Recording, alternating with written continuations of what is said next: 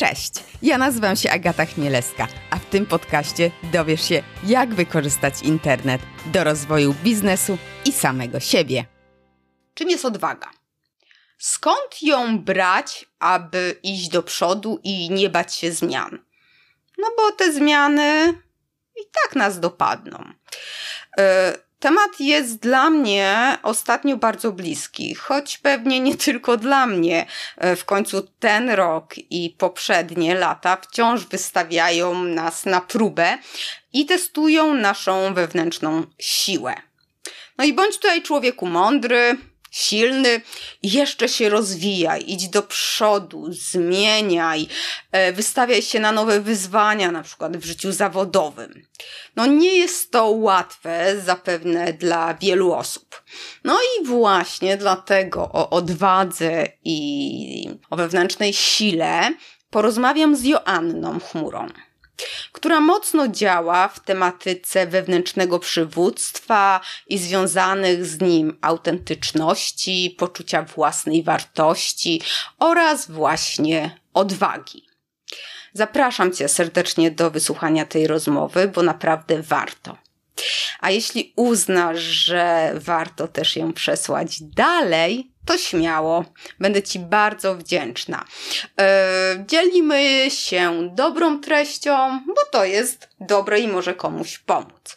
Zatem będzie mi miło, jak prześlesz ten odcinek dalej. No i nie przedłużam, zapraszam do, do rozmowy. Cześć Asiu. Cześć. Co dobrego u Ciebie słychać? Co dobrego u mnie słychać? Yy, właśnie dzisiaj rano, yy, bo my nagrywamy te, to nasze spotkanie po południu, więc dlatego się odnoszę do rana. Tak. Jak ktoś słuchał rano, to nie dlatego, że rano, tylko to jest takie magia nagrań, że się słucha w różnych momentach, ale Dzisiaj rano miałam takie warsztaty, prowadziłam i zadałam tym osobom, z którymi prowadziłam te pytania, co im sprawia radość. E, I, i w związku z całą w ogóle sytuacją taką życiowo, światowo, pandemiczno, sytuacyjno, e, wojenną, e, zaczęliśmy, doszliśmy do takiego wniosku, że ta radość się teraz ukrywa w bardzo małych rzeczach i te dobre rzeczy, co dobrego u mnie słychać, one się ukrywają w bardzo małych rzeczach. Jak na przykład właśnie to, że dzisiaj miałam być w podróży i miałam się z tobą zdwania z innego miasta, ale się okazało, że jednak zostaję w Warszawie jeszcze jeden dzień i dobre jest to, że że, będę spała jeszcze w swoim łóżku yy, i że jeszcze spędzimy z moim Marcinem wieczór, więc po prostu to jest dobre. Tak, tak. To, to jak powiedziałaś z małych rzeczy, to ja sobie od razu e, pomyślałam o tym, że wczoraj byłam, e, nie przedwczoraj, jak ten czas leci, no. w lodziarni mojej ulubionej, w której jestem bardzo wybrednym klientem i jem tylko lody pistacjowe i ostatnio się burzyłam, że ich nie było, jak ja byłam trzy razy i wyobraź sobie, że przyszłam, a tam pani powiedziała, zrobiliśmy na, na, na zaś dziewięć opakowań są i to było było takie szczęście, no nie? Że no, tak, dokładnie, są, dokładnie, są, dokładnie. są. No właśnie, a... Mm, nawiązałaś do tej sytuacji, jaka jest, no i ten początek roku tak naprawdę to no, ma ciemne barwy, bo inflacja, podwyżki rat kredytów, nowy ład, nowy lepszy ład teraz niedługo będzie, wojna. No i zamiast tak naprawdę noworocznych postanowień e, stajemy przed takim pytaniem, co dalej, bo nawet jeżeli planowaliśmy jakieś zmiany, mieliśmy do tego już się nastawiliśmy, odwaga, no to jednak ten taki lęk a może jednak to nie jest po, po, e, teraz ten moment najlepszy, no stajemy właśnie przed takim pytaniem, co dalej, no i w jakim kierunku iść. No i teraz chciałam się ciebie yy, zapytać o to, bo tak najbardziej mi się z tobą to kojarzy. Jak to ogarnąć? Skąd wziąć tą odwagę, siłę do zmian w życiu, które są no, nam potrzebne, tak? Bo, bo mhm. każdy chyba, tak mi się wydaje przynajmniej, od czasu do czasu lubi coś zmienić i potrzebuje. Mhm. Myślę, że ta odwaga bierze się z, po pierwsze z takiego, e, z takiego, takiej wewnętrznej zgody, czasem, czasem świadomej, a czasem nieświadomej, okej, okay, jestem gotowy, czy jestem gotowa na tą zmianę, że, że, że potrzebujemy, żeby tam było takie, takie, nawet jak nie chcemy tej zmiany, bo to jest ważne, że są takie zmiany, których wcale nie chcieliśmy, jak na przykład e, nowy porządek podatkowy, który się być może wśród naszych słuchaczy i słuchaczek jakoś pojawia jako ta rzecz, której byśmy może nie chcieli aż tak bardzo, albo chcielibyśmy inaczej, to że to że są takie rzeczy, na które mamy wpływ i na które nie mamy, nie mamy za dużo wpływu. Więc teraz ta gotowość do tego, żeby się zmierzyć, nawet jak coś nie jest moim wyborem, albo nie jestem na coś gotowa, jest dla mnie takim właśnie trochę aktem odwagi, pójścia w nieznane. To znaczy z ogarnięcia, tak jak użyłaś tego słowa, zresztą ja kocham to słowo, ogarnięcia tej rzeczywistości, która w pierwszym odruchu nie byłaby moim wyborem. I wiele z tych rzeczy, które wymieniłaś, które się wydarzyły w ciągu ostatnich tygodni, miesięcy, a już nawet lat, licząc pandemiczną sytuację, one nie były naszym wyborem. To znaczy ja bym wolała nie być w lockdownach, ja bym wolała właśnie nie zmieniać systemu podatkowego, ja bym wolała, żeby ta wojna się nie wydarzyła, ale no, taka jest rzeczywistość, więc teraz ta, ta, ta, ta umiejętność odnajdywania się w takiej zmieniającej się rzeczywistości Myślę, że jest w ogóle kompetencją przyszłości. I ostatnio e, ktoś mi zadał takie pytanie e, i samą mnie zdziwiła moja własna odpowiedź, bo powiedziałam, e, ktoś zapytał mniej więcej tak, że, że jak to jest Asia, że, że po tej części związanej właśnie z, z pandemią, z lockdownami, z home office'ami, po prostu z homeschoolami i tak dalej, jak, że my jesteśmy tak zmęczeni, to kolejne wyzwanie, właśnie tak jak mówisz, nowy, nowy rok się zaczął kolejnymi wyzwaniami, czarnymi takimi barwami. I w jakimś, w jakimś odruchu automatycznym powiedziałam, no właściwie to jesteśmy trochę przygotowani do tego, że, że ten, te, te poprzednie właśnie dwa lata przygotowały nas, czy ćwiczyły w nas, może nie przygotowały, ale ćwiczyły w nas umiejętność radzenia sobie z tym, co nie jest naszym wyborem, z tym, co nas e, spotyka z taką, z, z lękiem właśnie o zdrowie, z lękiem o najbliższych, z lękiem o pracę, z lękiem o finanse, z lękiem o szkołę, że właściwie oprócz tego, że jesteśmy tym zmęczeni, myślę, to jednocześnie trochę jest tak, że jesteśmy wyposażeni w wiedzę, bo już wiemy trochę, jak to jest radzić sobie z nieprzewidywalnością, która jest, no jak mówią stare przysłowia, jedyną stałą. Tak, tak, tak, tak. To prawda i. Mm, i z jednej strony to jednak nie są jakieś mięśnie, nie, nie ćwiczymy, ale uczymy się samych siebie poznawać, no bo mhm. każdy inaczej reaguje w e, danej sytuacji i każdy inaczej to też do tego podchodzi, reaguje. No, najgorzej, jeżeli faktycznie już nie daje rady, nie? Ale, ale też e, no, rezonuje to ze mną bardzo, mhm. że, że e, jednak jesteśmy trochę przyzwyczaj, przyzwyczajeni. No tak, przyzwyczajeni, troszeczkę też siebie nauczyliśmy. Mm, no dobrze, ale mm, w tym momencie pomyślmy sobie tak, że co jeżeli faktycznie czujemy taką jakąś już, no nie wiem, osłabienie, że wszystko już po prostu nam się wydaje takie ciężkie i nie do przezwyciężenia, e, no to ta jakaś siła wewnętrzna, tak, jakaś to, to, to, to coś, co nas pchnie, to no musimy jakoś siebie wydobyć. I mhm. podejrzewam, że jakieś sposoby na to są. Oczywiście tutaj możemy pomóc wsparcie z zewnątrz, ale co też sami możemy sobie tutaj zrobić. Yy, tak, to znaczy właśnie on, to, się, to wsparcie się nie wyklucza, to znaczy jedno to jest to wsparcie zewnętrzne i myślę, tak. że też wiele osób, co, co widać po statystykach e, osób sięgających po terapię, po wsparcie jest widoczne i to mnie w sumie cieszy, że, że dużo osób jest świadomych, że istnieje takie narzędzie, że można sobie pomóc na zewnątrz. I to jednocześnie tak. nie wyklucza takiej, takiej trochę profilaktyki yy, samodzielnej. To trochę jak z dietą albo jak z ćwiczeniami fizycznymi. Możemy chodzić, jeździć na różne obozy sportowe, możemy tam ćwiczyć z kimś, ale część tych rzeczy dobrze by było też robić samemu w domu, e, w cudzysłowie w domu, gdziekolwiek to jest, a w przypadku w takiej, takiej sfery psychologicznej to, to, to po prostu mm, no, dbać o taką higienę e, i tak jak mówisz, są te momenty, w których już jesteśmy na, na, na, na, jakby na wyczerpaniu tych zasobów i to, to, i to źle, że wtedy się orientujemy dopiero, że potrzebujemy wsparcia, e, znaczy źle w takim sensie, że życzyłabym, żebyśmy nie musieli zejść do zera, żeby sobie uświadomić, że kurczę, potrzebuję teraz zadbać o siebie, ale rzeczywiście są takie momenty i, i, i, e, no i w tych momentach na zero, może najpierw od nich zacznę, to to, to proszenie mm -hmm. o pomoc zewnętrzną jest super istotne. E, I ja będę się tego trzymać, że, że nawet nie chodzi o taką pomoc terapeutyczną, ale też takie wsparcie przyjacielskie, rodzinne, koleżeńskie, żeby, żeby też mieć odwagę a propos przyznawania się do tego, że słuchaj, Asia już po prostu nie, nie daje rady, po prostu chodź, nie wiem, pójdziemy na wino, piwo, pogadamy, yy, potrzebuję się po prostu wyżalić, albo wkurzać, albo tam przejść na spacer, albo pójść pobiegać. To jest jedna rzecz. Ale te rzeczy, które my możemy robić, kiedy jesteśmy na zerze, to, to uświadomić sobie, że, że jesteśmy na zerze.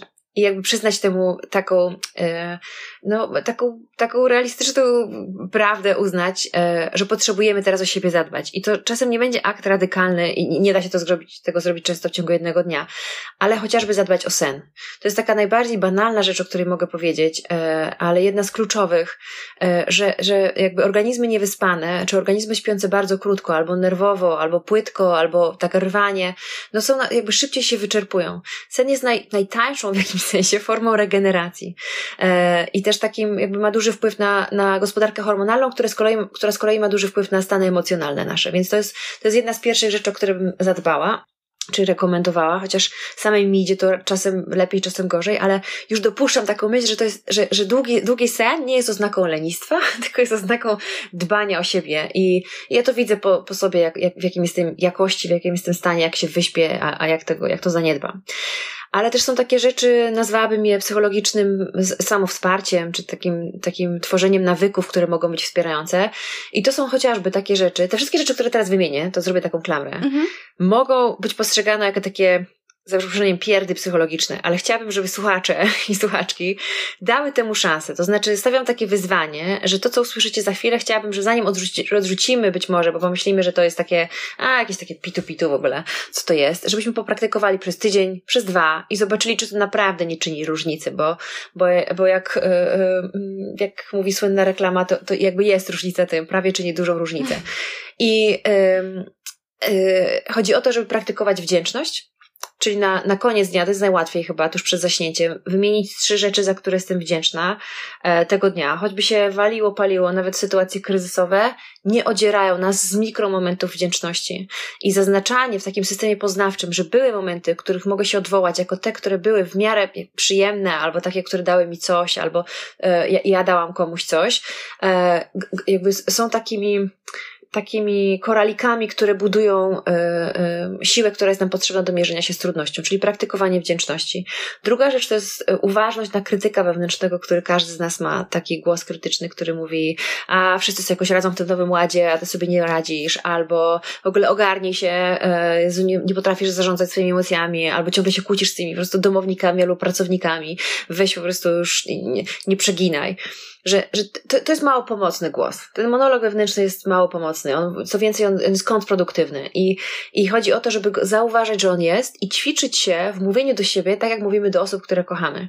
I to, i to co właśnie teraz nazwałam, jest, jest, jest definicją self-compassion, czyli, czyli takiej czułości, życzliwości do siebie. I w kontekście zawodowym, choć się może to wydawać zupełnie jakby, jak co, się, co ma piernik do wiatraka, ma ogromnie dużo. Bo jak się prowadzi własną firmę, albo się jest częścią jakiejś e, e, nieogromnej korporacji, bo to jest jakby też inna historia. Chociaż tam, tam też krytyk wewnętrzny funkcjonuje. Ale jak się prowadzi własną działalność i się ma tysiące wyzwań i jest się wszystkim, bo jest się i działem sprzedaży, i marketingu, i po prostu logistyką, i, i, yy, jeszcze finansami i tak dalej, to bardzo łatwo, ponieważ nie znamy się na wszystkim i bardzo wielu rzeczy musimy się sami nauczyć, to ten krytyk wewnętrzny w sytuacji zmieniającej się rzeczywistości mówi, no powinieneś to wiedzieć, albo powinieneś to, to ogarniać, albo powinieneś się z tym jakby do tego przygotować wcześniej, się nie przygotowałaś. Więc zauważanie tego krytyka i zamienianie go na taki głos towarzyszącego takiego przyjaciela, takiego to, tak, taką, taki głos wspierający, co nie jest łatwe, jak tak to mówię, to myślę sobie, że to tak łatwo brzmi, a to, a to do końca nie jest łatwe. Ale to są te dwie rzeczy, jeszcze będzie trzecia, czyli praktykowanie wdzięczności, praca z krytykiem wewnętrznym. No i taka rzecz związana z, e, z ja to nazywam wspieracze. I ja to, ja to mam w telefonie akurat.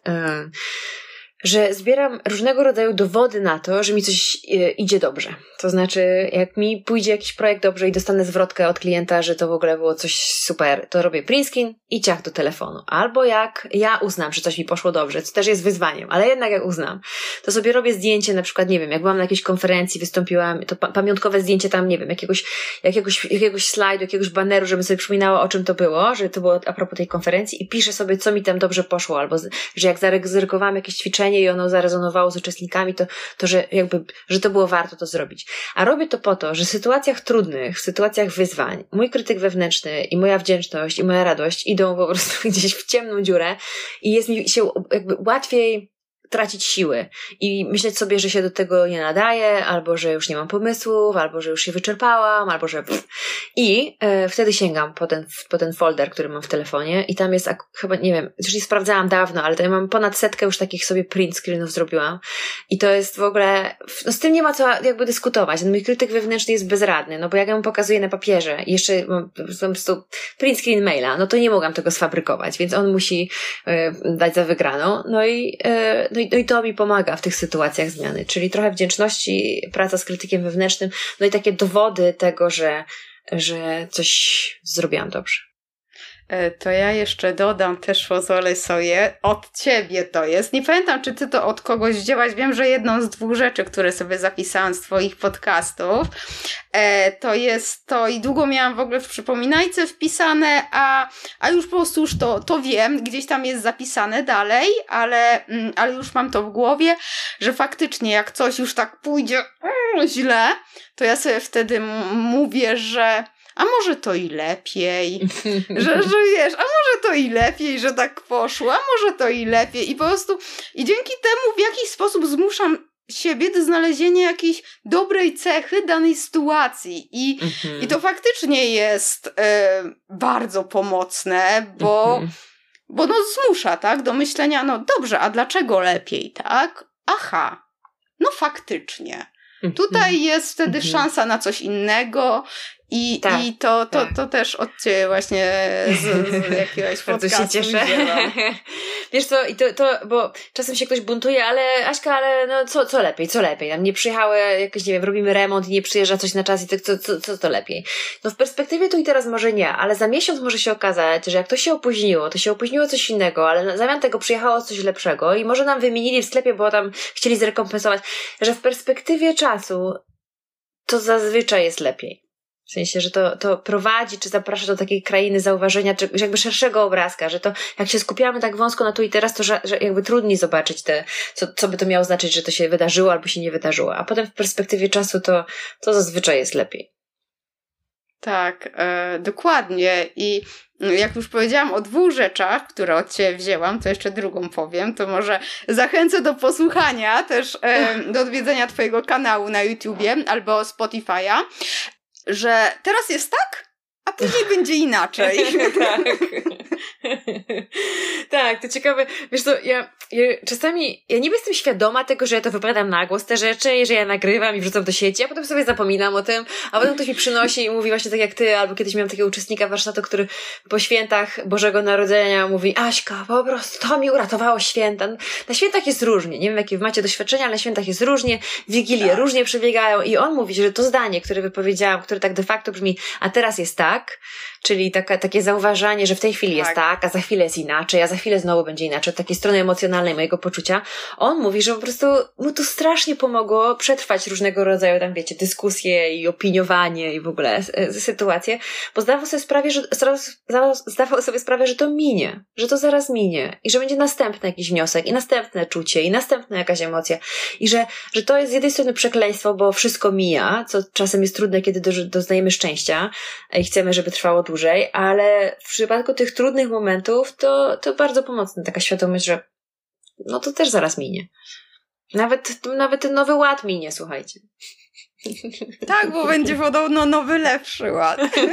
nie, nie strasząc nikogo. Ale ten nowy ład y, myślę, że wielu dał wiele dobrego, dlatego że zaczęliśmy rozumieć, za co płacimy, dlaczego za jakieś podatki, co to jest, na czym to polega, jak to wyliczyć. Wcześniej myślę, że mało kto się tym interesował, a nagle e, wiedza w społeczeństwie wzrosła. wzrosła I tak. ja na przykład z, przeszłam na lepszą formę opodatkowania, bo wcześniej też się nie interesowałam tym. Mhm. I nie wiedziałam, że mam mo inne możliwości, więc faktycznie e, czasem to może być lepiej.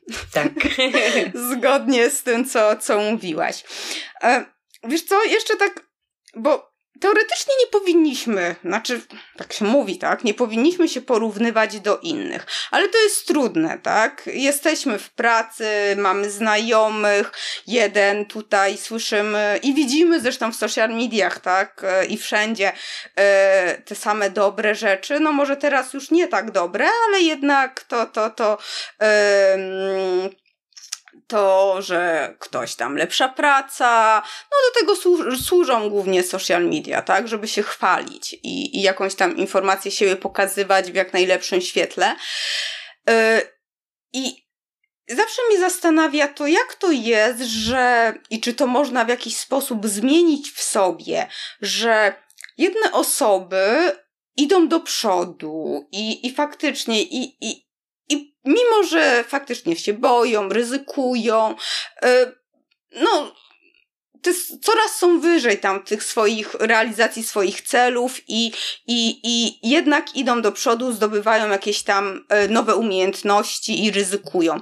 A jedni, mimo chęci, jak to się mówi ładnie, stoją w miejscu i tak jakby byli zablokowani. Czy czy jeżeli ja tak stoję w miejscu, de facto stałam dwa lata ponad, e, jak zrobić, żeby faktycznie przełamać się, czy jesteśmy w stanie coś zrobić, żeby się przełamać i coś zmienić, a nie, że zmieniamy dopiero wtedy, kiedy faktycznie już nie mamy innego wyboru bo mhm. albo załóżmy nienawidzimy tak swojej pracy, albo faktycznie nas zwolniono z pracy, kiedy już jesteśmy w tej sytuacji, że no trzeba coś zmienić.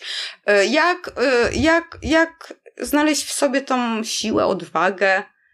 Mhm, do zmiany.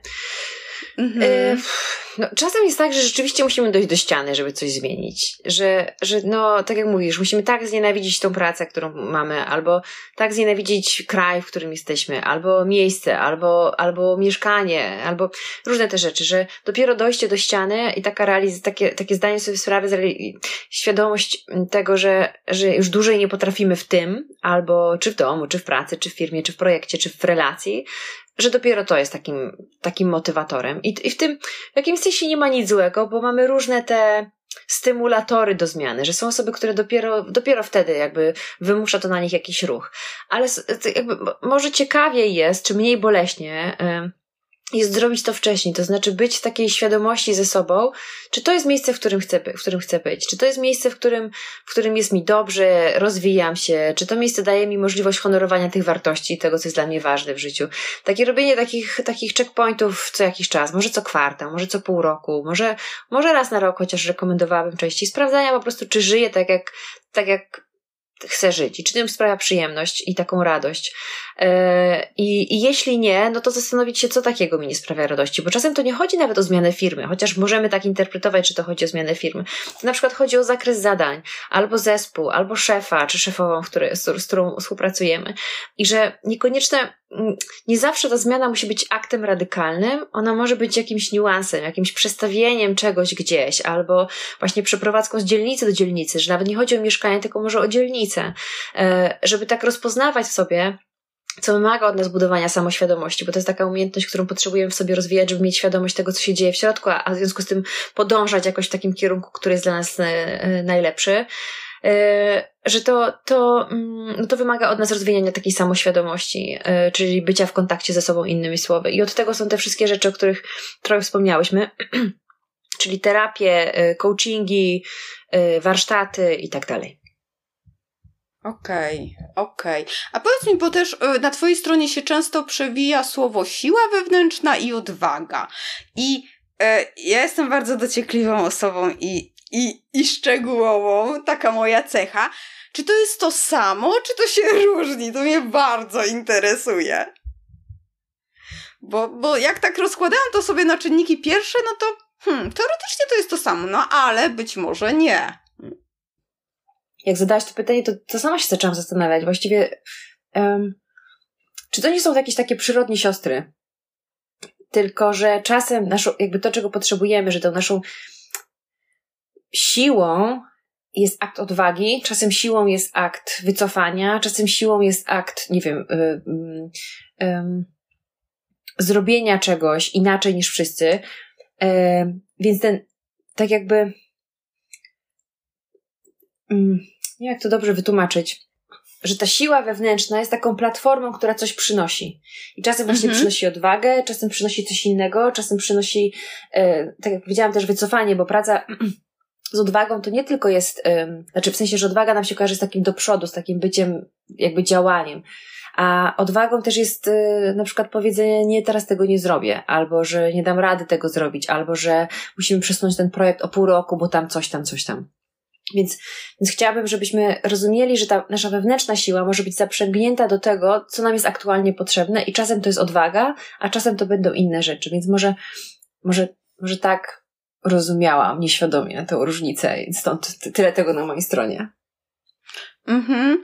E, ma to sens, faktycznie. I e, to też, co powiedziałaś, że odwaga jest potrzebna też, żeby czasem powiedzieć stop, e, zatrzymuję się, nie idę dalej, albo robię krok w tył, bo to też nie każdy potrafi i jak już w coś się zaangażuje, to też trudno się wycofać i, i, i to jest ten, to już e, oczywiście nie pamiętam jak to ładnie brzmi profesjonalnie, ale to, to z tymi już poniesionymi kosztami, nie? Że już, już jakieś koszty zostały poniesione i nie chcemy się wycofać, no bo w końcu już jakiś był wkład w to. Mhm. Mm. Tak, i, i, chyba najdrastyczniejszy przykład, jaki, może nie drastyczniejszy, ale taki dosyć bolesny, który mogę przy, przytoczyć, to jest, to jest historia jednego z takich osób, takich osób, których, których um, historia jednej z osób, którą poznałam gdzieś tam w okolicach pracy warsztatowej, która powiedziała, że wzięła ślub z tego powodu, że, że yy, że, że miała jakiś rodzaj wątpliwości, miała jakiegoś rodzaju wahania, no ale wszystko było zrobione, wszystko zapłacone, wszyscy goście poinformowani, że te koszty, które może, trzeba było tak. ponieść takie wysiłkowe, emocjonalne, z powiedzeniem nie jednak się wycofuję, bo to nie jest dla mnie, no przytłaczały te osoby tak bardzo, że powiedziała tak, chociaż chciała powiedzieć nie. Co jest drastyczne mimo wszystko. Tak, to Myślę. jest tak, dla, dla tak i to zwłaszcza dla tej osoby, która e, faktycznie no w coś się i coraz bardziej się jeszcze w to wgłębia, wgłębia, wgłębia. Tak, tak. E, i, I to faktycznie nie tylko w, w życiu zawodowym, ale też w prywatnym często e, tak. stajemy przed takimi wyzwaniami i tak. trudnymi sytuacjami. Jeszcze wcześniej mówiłaś takiej ważnej rzeczy a propos mediów społecznościowych i takiego prezentowania tej, tych tak. jasnych stron. I, I chciałam powiedzieć dwie rzeczy. Jedna to jest taka, której nauczyła mnie moja koleżanka. Yy, yy, bardzo jestem jej za to wdzięczna. Ona powiedziała, wiesz Asia, tak, tak się mówi, że to źle, że tam się pokazuje same te piękne rzeczy. A ona mówi, ja tak się cieszę, że tam są takie ładne rzeczy, bo świat nie zawsze jest taki ładny. A tam wiem, jak pójdę, to że tam zawsze będzie ładnie, że to jest taka, no taka, tak. taki świat marzenie. Myślałam, Boże, nigdy tak nie patrzyłam na to, że, że jest taka narracja właśnie, że to coś złego, że to takie nieprawda, że to takie pół życia tylko, bo przecież nie pokazuje się ciemnej strony. A myślałam, kurczę, rzeczywiście może coś w tym jest. Ale druga rzecz jest tak, druga, druga rzecz, którą chciałam powiedzieć, to a propos nieporównywania się, że że, że ty też w, w, takich działalnościach różnego rodzaju, szczególnie freelancerskich, można łatwo wpaść tą pułapkę zestawiania ze sobą. Yy, yy, nie wiem, zasięgów chociażby porównywania, czy tak. liczby followersów, których mamy. I to, I to trochę jest konstruowane pod to, żeby to, żeby to jakby stymulować nas, taką, że chcemy więcej więcej, ale żeby mieć taką z tyłu głowy taką myśl, że, że to, że to nie zmienia naszej wartości. To znaczy, my jesteśmy z tymi followersami czy bez tak samo wartościowi i być może jakby mm, przypisywanie temu tak, tak ogromnego znaczenia chociaż dla wielu osób to być może jest nawet zawód, jakby to są, jakby to, to oznacza jakby środki finansowe na utrzymanie, bo z tego żyją, to, to ciągle chciałabym zaapelować do tego, żeby, żeby oddzielić to, co tam robimy, y, od tego, mm, jakby jaką mamy wartość. To znaczy, jakby wycięli dzisiaj i wyłączyli internet, to i tak każda z osób, która ma swoje konto na tych wszystkich różnych portalach, dalej jest wartością samą w sobie. E, tylko boję się, że czasami to się tak nam zessało ze sobą, że jest trudno to oddzielić.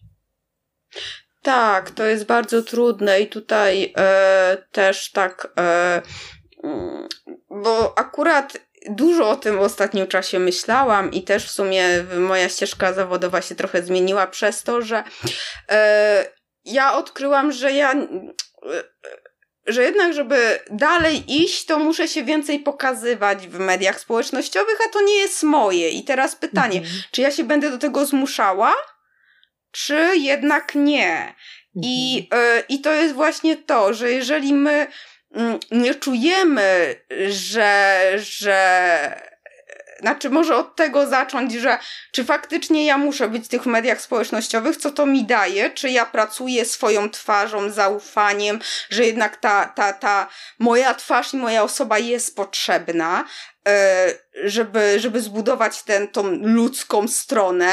E, jeśli tak, to czy, czy to faktycznie jest moje, czy ja nie mhm. będę się lepiej czuć, pracując w jakimś większym zespole, E, gdzie ja nie muszę grać pierwszych skrzypiec, gdzie ja nie muszę się pokazywać, gdzie nie muszę tak być cały czas e, mhm. e, na przedzie, bo to jednak się wiąże z takim wystawieniem się i ryzykiem, częstym ryzykiem tego, tego takiego, no może nie hejtu, e, ale tak mi się nasunęło od, od od, od Twojego tutaj e, też projektu, ale e, no, no ocenę, tak, jaka by nie była, no to, to zawsze coś tam do siebie weźmiemy, e, więc to też myślę, że, że jeżeli to ma nas jakoś mocno wypalać, to mhm. lepiej się po prostu wycofać, zrobić ten krok do tyłu i poszukać innej ścieżki, bo, bo też ostatnio właśnie z koleżanką rozmawiałam o tym, że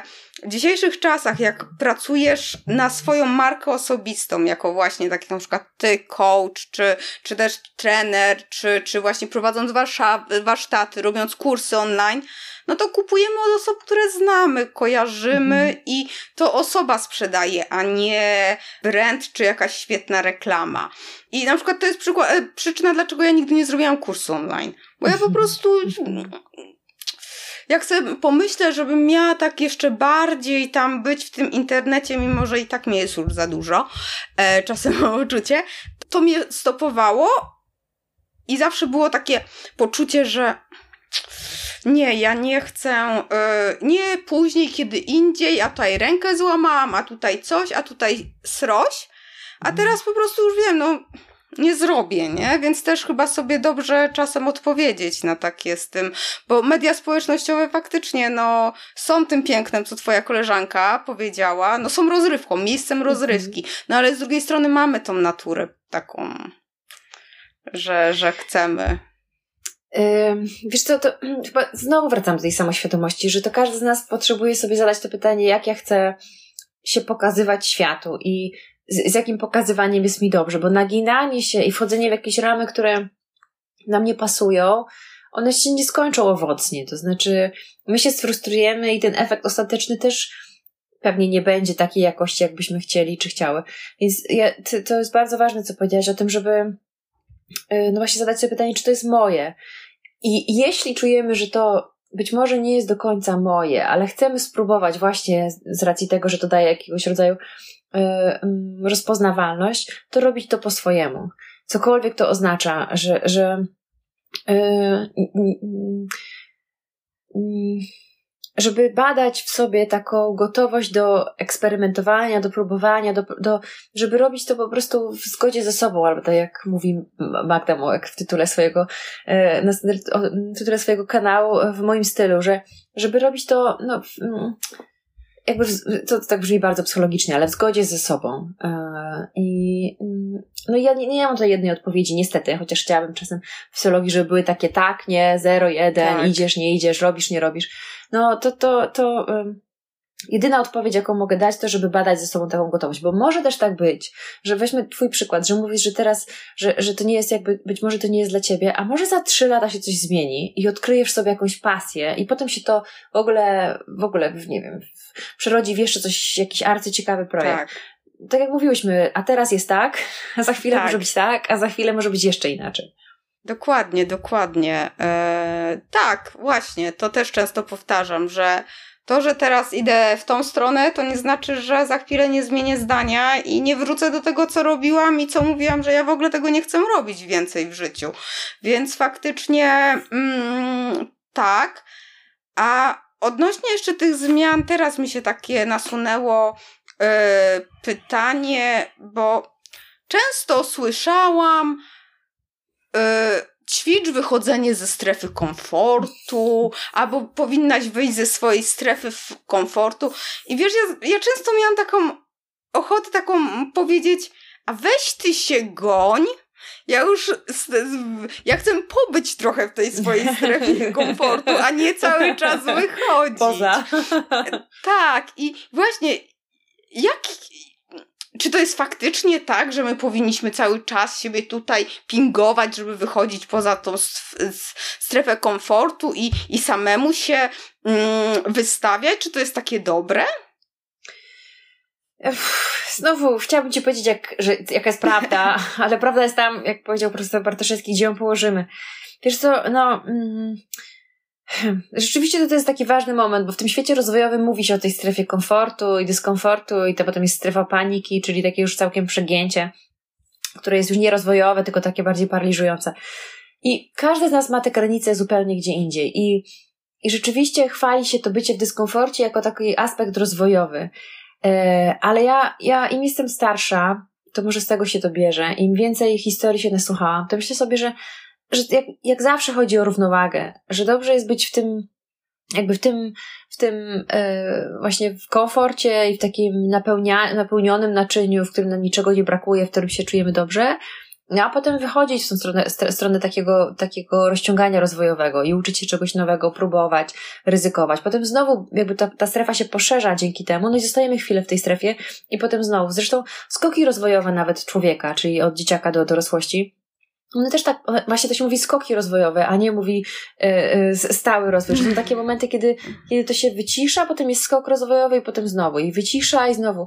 To, to wycisza rozumiane jest jako takie, może biologia aż tak o tym nie mówi, czy ewolucja, ale że ja to traktuję jako takie, dobra, teraz jest, na, na, jakby nauczyłem się tam czegoś, to przez chwilę się skorzystam z tego, czego się nauczyłem, a potem idę w nowe.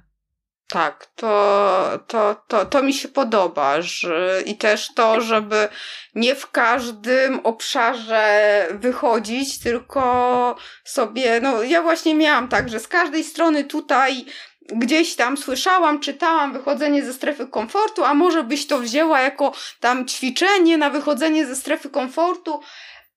I wiesz, i, i w pewnym momencie to, to może być za dużo tego wychodzenia mm -hmm. i, i chęć tego właśnie świętego spokoju, nie? Że ludzie, mm -hmm. że chcą pobyć.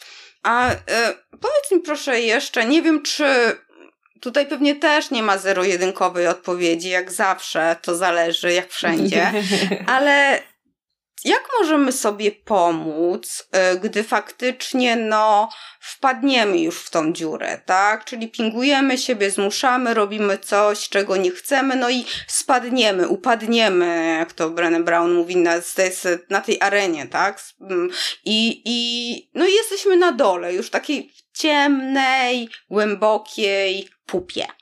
E, i i czy sami y, możemy w jakiś sposób y, tam.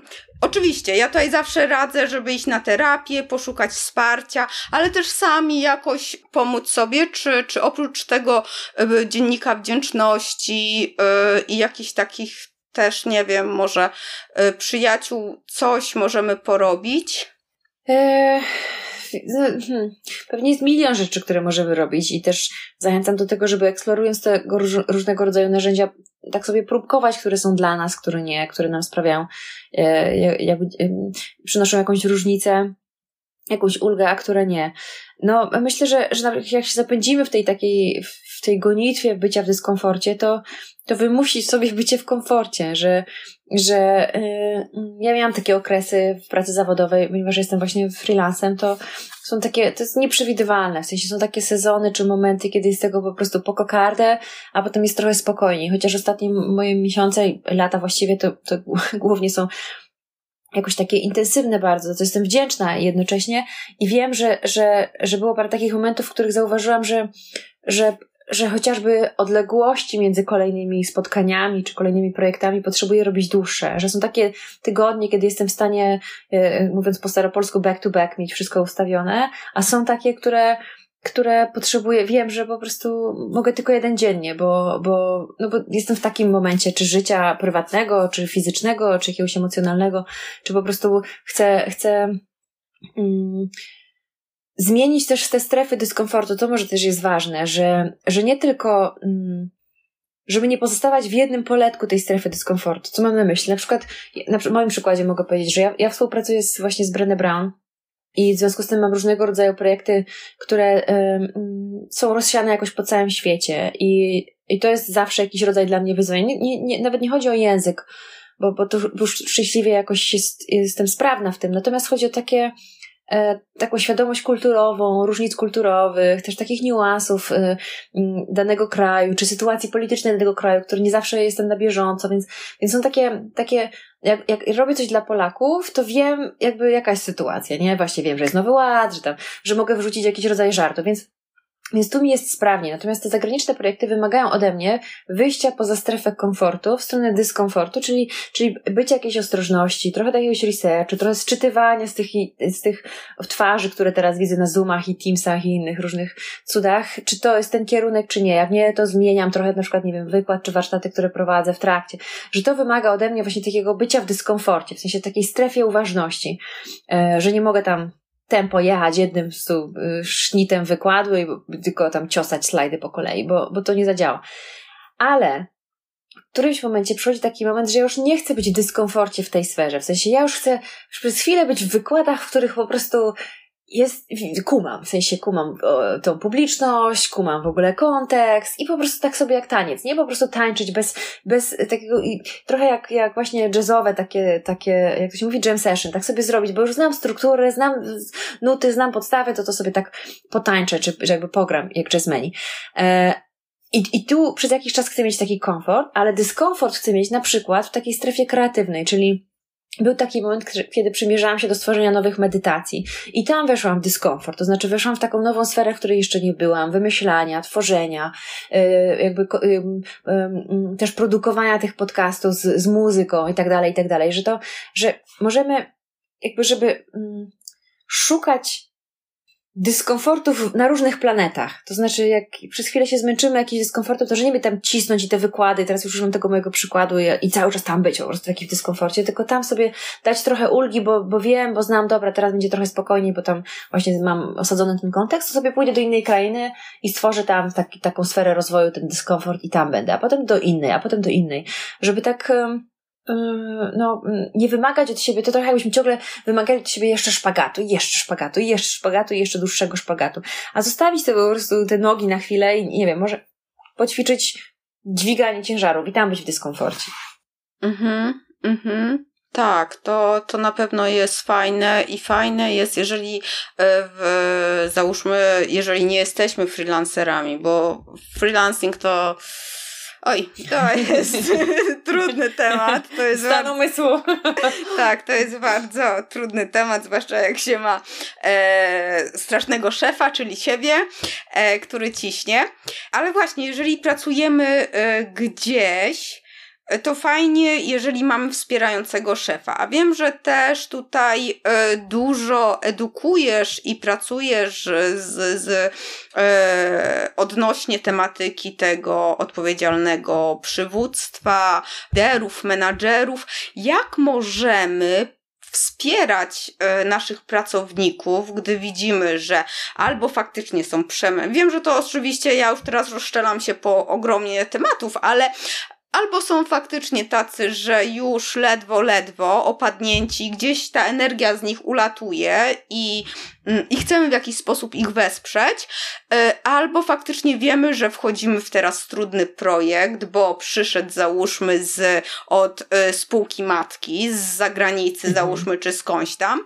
No i nie jest to proste i mm, no jako ten lider, ten menadżer, no musimy znaleźć w sobie siłę, żeby wesprzeć ten zespół. I co możemy jako właśnie taki szef, yy, mhm. czy nawet kolega z zespołu yy, zrobić, żeby tym słabszym jednostkom, że tak to ujmę, pomóc? Mhm.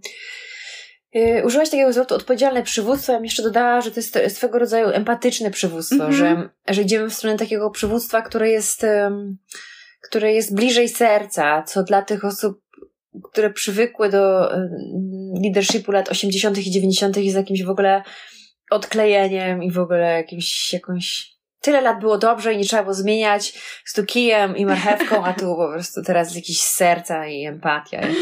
I, no, ale jeśli idziemy w tę stronę tej narracji, a ten świat idzie w stronę narracji y, bliżej serca, bo bo yy, i chwała Bogu, bo wracamy trochę do takiego aspektu człowieczeństwa, to rzeczywiście to, co powiedziałaś, jak ten lider, czy jak ten kolega, koleżanka z zespołu może nas wspierać, rzeczywiście ta granica się zaciera. Zaciera w takim sensie, że nawet Brele definiuje przywództwo jakby lidera czy liderkę jako kogoś, kto robi dwie rzeczy. Rozpoznaje potencjał w człowieku, albo w procesie, albo w produkcie, a potem ma siłę, odwagę i chęć rozwijać ten potencjał. Czyli to rzeczywiście może być i lider tytułu, ale to też może być koleżanka, kolega, przyjaciel, rodzina, nauczyciele, duchowni. Wszyscy w jakimś sensie, w jakimś wycinku swojego życia, na jakimś etapie albo w jakiejś roli pełnimy funkcję takiego przywódcy, takiego, takiego lidera czy liderki. I, I jeśli idziemy tą narracją właśnie tego empatycznego przywództwa, to to mm, cała siła towarzyszenia innym w trudnościach, ale też w sukcesach, bo to też jest ciekawe, że, że, że też jest sztuką towarzyszyć innym w tych dobrych momentach, w tych momentach, w których coś wychodzi, w których udaje się zrealizować jakiś projekt żeby zarządzać potencjalną zazdrością na przykład. To też nie jest, nie jest do końca takie, y, takie proste i łatwe. Czyli, czyli y, po pierwsze, y, jakby zanurzyć się w tą, w tą taką y, stylistykę empatii, która ma w sobie cztery, defini- cztery w swojej definicji ma takie cztery jakości. Czyli bycie wspierającym, czy liderem, czy przyjacielem, czy, czy nauczycielem oznacza powstrzymywanie się przed oceną, przyjęcie perspektywy drugiej strony, zauważenie, jakie emocje są nam po drugiej stronie i za, jakby połączenie się z tymi emocjami, zakomunikowanie tego zrozumienia. I jak wymieniamy sobie to ładnie, tak teraz tutaj tę definicję, to, to można myśleć, dobra, easy. Ale jak sobie pomyślę, że miałabym od jutra przez jeden dzień powstrzymać się przed oceną, za każdym razem przyjmować perspektywę drugiej strony, orientować się, jakie tam są emocje po drugiej stronie i jeszcze komunikować zrozumienie tych emocji, to to jest po prostu jakiś, jakaś, jakaś kolubryna działań. Nawet w domu. Powstrzymać się przed oceną, przyjąć perspektywę drugiej strony, podłączyć się do emocji, zakomunikować. Jest to swego rodzaju wyzwanie, ale do zrobienia, bo empatia jest kompetencją, którą można rozwijać. I teraz towarzyszenie innym e, e, jest najprościej rzecz ujmując po prostu umiejętnością bycia z. E, bycia obok. I najciekawsze jest to, że wiele osób mnie pyta, dobrze, ale jak? Jak pomóc? Ja mówię, najprostsze rozwiązania są najciekawsze, bo można po prostu zapytać. Czyli mogłabym Ciebie zapytać, a Agata, i, i, czego teraz w tej sytuacji potrzebujesz? A nie wymyślać, kombinować, szukać, domyślać się, zaskakiwać Cię i, i próbować jakoś tam podejść. Tylko zapytać. I czasem tak, taka Agata, Ty będziesz wiedziała, czego potrzebujesz w tym projekcie, który się ciągnie po prostu trzy dodatkowe miesiące i jeszcze po nocach i jeszcze tam y, góra zmienia po raz 60 strategię i cel ty będziesz wiedziała, jak ci potowarzyszyć, a czasem nie będziesz wiedziała. I w tych momentach, kiedy ktoś nie wie, jak mu towarzyszyć, to to możemy wyjść z inicjatywą i z propozycją. Wiesz co, to może ja, nie wiem, przyjdziemy jeszcze raz tą, te tutaj wskazania i może ci jakoś pomogę. Albo wiesz co, to ty już sobie idź do domu, a ja to zrobię dla ciebie, albo może po prostu idźmy na kawę do, korytarzem tutaj, naszą kantynę i napijmy się kawy i wrócimy do tego, że ta empatia może bardzo różnie wyglądać, ale nie, nie, jakby nie wskakujmy w rolę magika i nie, nie próbujmy wydedukować, czego ta osoba potrzebuje, tylko po prostu zapytajmy.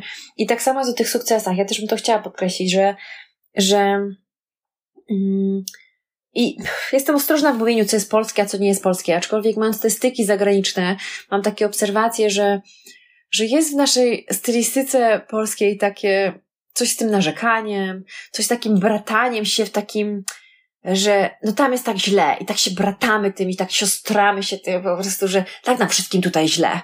E, a, a nie mamy do końca, myślę, takiej zwinności, umiejętności w towarzyszeniu innym w sukcesach i takiego radowania się, i takiego świętowania. Nawet to może jest daleko idące jakby względem te, te tematyki Twojego podcastu, ale, ale mam wrażenie, że w Polsce świętuje się święta bolesne. W sensie jakieś tak. przeszłości, które przypominają nam o tym, jak było ciężko, albo jaka była walka, albo po prostu kto gdzie zginął. I to wszystko jest z całym szacunkiem, mówię, bardzo ważne. I jednocześnie marzy mi się, żeby równie dużo było świąt o święto wdzięczności, albo święto radości, albo święto pozytywnego myślenia. Nie ma tych świąt, albo nie są aż tak rozbuchane i popularne. Nie ma tablic na budynkach. Tu, tu po prostu przeżył najszczęśliwsze dni swojego życia Żeromski, a tu po prostu e, Konopnicka odwiedzając, wiecie, że, że chodzi o to, żeby też emanować, czy uczyć społeczeństwo doświadczenia radości i wdzięczności, a, a, a nie tylko przez pryzmat bólu i cierpienia. Tak, masz rację, masz rację, że tutaj, mm, a nawet, to tak od razu mi się pomyślało o tym, jak powiedziałaś, wdzięczności. Są niby walentynki, święto miłości, to z drugiej strony są tak skomercjalizowane, że po prostu ludzie świętują walentynki, a nie walentynki, no bo po prostu już nam się czerwono robi na myśl od, yy, od tej, tej miłości wszędzie, a ja tak gdzieś w głębi ducha uważam, że to jest bardzo fajne święto, bo pozwala nam zatrzymać się. Okej, okay, my mamy świętować to, że, że kochamy, mamy wyrażać tą miłość każdego dnia, tak, i pamiętać o tym, ale umówmy się, no kurde, jak ktoś zostawi ci skarpetki na środku albo brudne gadki, no to się wkurzysz i yy, jak przychodzisz zmęczony do domu, to chcesz iść spać, a nie tutaj yy, nie wiem, po prostu, że faktycznie takie święto jest okej, okay, tylko żeby też znowu nie pójść w drugą stronę, nie? I nie zrobić mhm. z tego, albo to amerykańskie święto i, i, i w ogóle, nie? Więc yy, tak, faktycznie tak. Coś, coś w tym tak, jest. jest to właśnie towarzyszenie, to, to, stymulowanie tych świąt to jest jedna rzecz, ale też takie umiejętność y, świętowania tych sukcesów też zawodowych myślę, że jest dużą sztuką, że że mm, no, mm, może to jest taki, taki, takie wyzwanie dla naszych tutaj odbiorców i odbiorczyń, że żeby przez, przez tydzień być takim, w takim radarze na, na to, co naszym znajomym, czy kolegom, z koleżanką, czy naszym szefom i szefowym wycho wychodzi, w sensie, nie wiem, odnoszą jakieś sukcesy, to, to napisać gratulacje, tak. albo wysłać SMS-a, albo, albo podejść do biurka i powiedzieć, wiesz co, gratuluję ci, nie? Że, żeby też no, rozwijać taki mięsień doceniania innych, co też nam nie przychodzi łatwo, bo to jest, y, mm, no też wymaga odwagi a propos, y, y, ponieważ właśnie nie, nie jesteśmy przyzwyczajeni do takich, mm, takich form doceniania. Przypomina mi się taka, taki warsztat kiedyś robiłam dla nauczycieli nomen omen, e, a propos liderów i tego jak posiadania wpływu, oni mają ogromny wpływ przecież i robiliśmy takie ćwiczenie mm, właśnie z docenianiem e, i poprosiłam ich, żeby sobie wybrali jakąś osobę z ich otoczenia, która, która, której chcieliby dać wyraz te, temu, że jest dla nich ważna i że wnosi dużo wartości do, do ich życia. No i ta sobie tam kogoś wybrali i poprosiłam ich, żeby napisali w momencie tego całego warsztatu, teraz dosłownie jak ja im to mówię, SMS do tej osoby, z wyrażeniem tej wdzięczności, a potem odłożyli telefon. E, to, co się działo po tym, jak oni wysłali te SMS-y, to było w ogóle jakiś, jakiś po prostu ekstaza radości. Znaczy, inaczej, to było ca całe spektrum różnego rodzaju e, e, emocji, w tym ekstazy radości. Ale był też jeden taki, taki przykład, który mi jakby przypomniał o tym, jak bardzo jesteśmy od tego odzwyczajeni. Była ma mama, w sensie dziewczyna, która ma na warsztacie, była mamą nastoletnich synów, dwóch, tam po 17-18 lat. I ona wy wysłała im obydwu te SMS-y, że, że za rzadko im to mówi, że chciała im powiedzieć, że są dla niej ważni i w ogóle bla, bla, bla oni dzwonią do niej, ona wychodzi z tego, z tej naszej sali warsztatowej i przychodzi tak, po prostu y, umiera ze śmiechu prawie. I ona mówi, że oni się przestraszyli, że ona umiera, że się dowiedziała właśnie jakąś diagnozę, że jest chora i że zaraz umrze i że na wszelki wypadek zdąży im powiedzieć jeszcze, że ich kocha.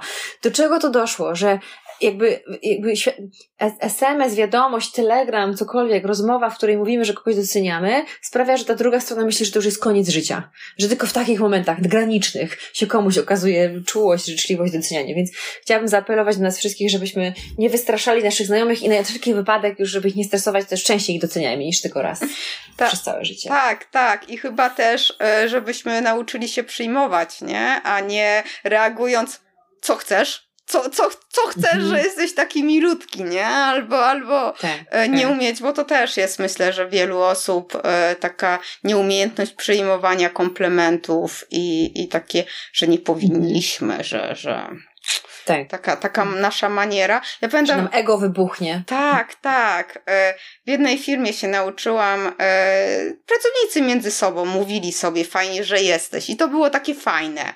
Naprawdę takie mhm. fajne. Fajnie, że jesteś, po prostu.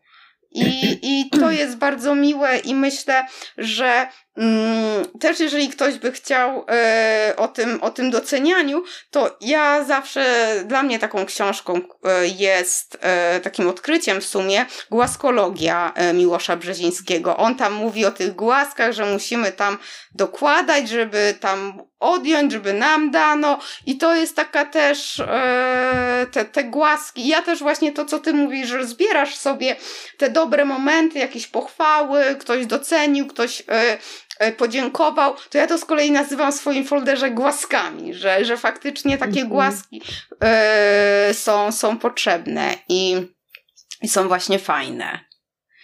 Tak, tak, są potrzebne, fajne i też jakby wzmacniają relacje, że to jest element takiego trochę jakbyśmy budowali fundamenty tej relacji. Lepiej te fundamenty ciągle wzmacniać i budować i żeby ten dom naszej relacji stał stabilnie w różnych chwiejnych momentach właśnie zmian życiowych, nieżyciowych, zawodowych, to żeby mieć to oparcie. A to się nie robi w ciągu jednego dnia i nie robi się jednym zdaniem. To się jakby właśnie jakby cała siła i piękno tego polega na zwielokrotnianiu tych momentów, w których doceniamy kogoś i, i go głaskamy, mówiąc językiem Miłosza. Dokładnie, dokładnie. Powiedz mi proszę właśnie, jak już tutaj e, nawiązałam do książek, to jakie książki y, możemy, y, po jakie książki możemy sięgnąć, żeby y, jakoś wzmacniać tą swoją siłę wewnętrzną, czy też odwagę, czy, czy obie rzeczy. No bo faktycznie, no, skądś tam czerpać wiedzę musimy i do ciebie oczywiście odeślę, to, to nie ma bata. Myślę, że już i tak mhm. zachęciłam wszystkich, żeby posłuchać e, i, i pooglądać e, twoje rozmowy. E, a, a właśnie, jeśli książki, jakbyś miała polecić? Czy polskie, czy zagraniczne? Ja, ja, tak, ja się śmieję, że jestem zbajasowana, no bo oczywiście y, jakby polecę Brenę, no tak. Y, wiele książek, ale chyba może, może nie będę taka nudna i przewidywalna i nawet dzisiaj tutaj układałam książkę, jest taka książka y, Atlas of the Heart, jej najnowsza książka, która jest cała o emocjach i o, przeżyw- o tym świecie wewnętrznym naszym. Ona jest na razie tylko po angielsku dostępna, więc bardzo, jeśli ktoś lubi po angielsku, to bardzo Wam polecam.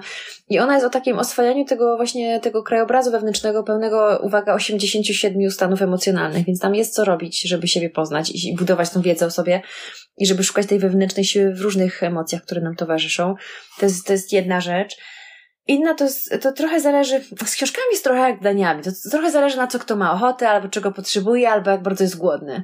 E, są takie osoby, które będą potrzebowały research-based wszystkiego i, i, i to jest ich e, karma i danie główne i, i przystawka i wszystko. Więc, więc Brenna im się sprawdzi, bo ona jest e, właśnie jakby badaczką, więc, więc e, to, to do nich pewnie przemówi. E, też z, z polskich takich różnych nawigatorów po research-based rzeczach to jest Rafał Żak, więc bardzo Was odsyłam też do niego i do, do, do przechodzenia przez różnego rodzaju błędy i porażki i trudności. On też o tym fajnie opowiada i pisze. To, to jest e, jedna rzecz a propos nauki. Jeśli, jeśli są wśród nas osoby, które lubią duchowość i taką, taką, taki pryzmat mm, e, niekoniecznie materialny, e, tylko właśnie taki aspekt duchowy, nie związany z żadną religią, ale po prostu taki, taki, mm, no związany z takim światem, którego teoretycznie nie widać, to polecam, jest taka książka Wszechświat Cię wspiera i ona jest przepiękna. Um, Gabi Bernstein jest autorką tej książki i mogę w sumie w sumie to jest, będziecie pierwszymi osobami, które się dowiedzą, bo wczoraj mi się potwierdziło, że będę robiła z nią wywiad w maju. O, super. E, znaczy, nie wiem, kiedy będziecie słuchać. Także bardzo Was zapraszam na, ten, na tę rozmowę, bo będziemy rozmawiać o tym, jak właśnie duchowość może nas wspierać w takich, w takich e, czasach, e, jak nazwałaś, mrocznymi czasami, którymi się zaczął ten nowy rok. To jest, więc Wszechświat się wspiera Gabi Berstein i ta książka jest po polsku. Nie wiem, czy jest dostępna, bo wiem, że się wyczerpał limit, ale, w sensie nakład, ale może już, może już się pojawił, więc to jest taka ta książka zawsze mi bardzo jakoś tak mnie wspiera i pomaga. E, I jest też taka, taka, mm, nawet to nie są książki, tylko ja właśnie w sytuacjach, kiedy jestem blisko wyczerpania, albo w sytuacji jakiegoś takiego, mówiąc kolokwialnie, doła, mm, to ja, ja sięgam po biografię i sięgam po e, wywiady z różnymi osobami, bo mam wrażenie, że nic tak, jakby nic tak pięknie nie napisze, jak życie napisze. I te historie, które, które, um, tych osób, które albo już nie żyją, albo jeszcze żyją i mają swoje różnego rodzaju mm, kręte historie, no są bardzo dla mnie inspirujące i są takie um, um, chociażby teraz chyba mam nadzieję, że nie przekręcę Edith Egar, która jest y, terapeutką, jest kobietą, jeszcze żyje, mam nadzieję, że jak najdłużej, chociaż ma już nie wiem, czy nie 87 lat, jakoś tak, która przeszła e, w wieku 16 lat, trafiła do, do obozu zagłady i w czasie II wojny światowej i, no, i wszystko, co związane z tą drogą e, ucieczki, wyzwolenia, potem ucieczki, mieszkania, w,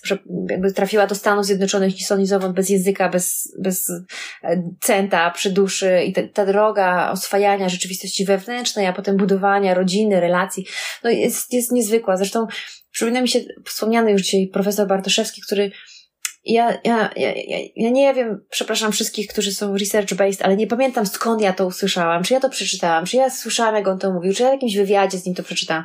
Ale on podobno kiedyś swojej żonie powiedział, jak ona mówiła, że tam są jakieś troski, coś tam, coś tam, coś tam, coś tam, że coś jest nie tak, czy nie tak, to on jej powiedział takie zdanie, że że gorzej niż w Oświęcimiu nie będzie.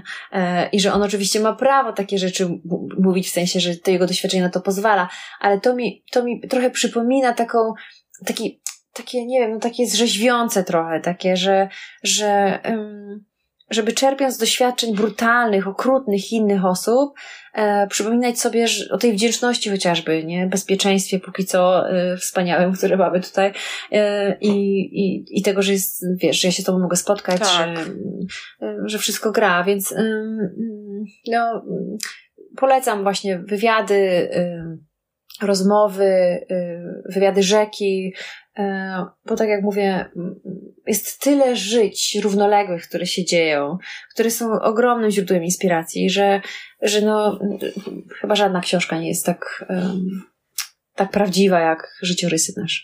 Tak, tak, tak, tak, dokładnie. I, I czy właśnie biografie, czy jakieś e, wywiady z osobami, które też przeszły i, i mają jakieś doświadczenia, mm, to jak najbardziej. Super. Ja Ci bardzo dziękuję. Bardzo się cieszę, że udało się nam spotkać, porozmawiać. Tak, przepraszam za perturbacje różnego rodzaju, ale właśnie życie pisze różne scenariusze i i, e, ale wreszcie się udało. Tak, tak, oby do przodu. E, ja oczywiście podlinkuję do wszystkich miejsc, e, gdzie Cię można obejrzeć, posłuchać, gdzie można dołączyć na jakieś warsztaty i, i trzymam kciuki za, za kolejne sukcesy, za kolejne nagrania, wywiady i, i, i za jak najwięcej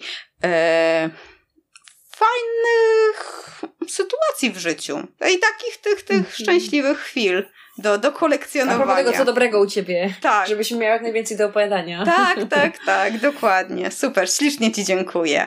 Super. Dzięki wielkie. Dzięki. Trzymaj się, pa. Pa. Zacna to była rozmowa. Bardzo lubię słuchać Asi yy, i no powiem tak, rezonuje ze mną, kiedyś nie lubiłam tego słowa, ale tutaj się sprawdza, rezonuje ze mną to, co mówi.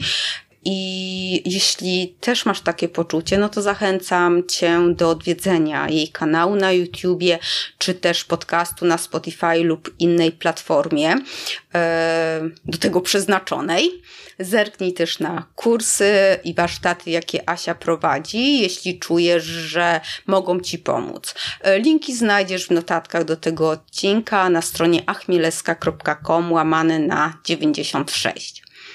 E, a jeśli masz pytania do Asi, to zostaw je w komentarzu pod filmem na YouTubie albo właśnie na stronie odcinka achmieleska.com łamane na 96.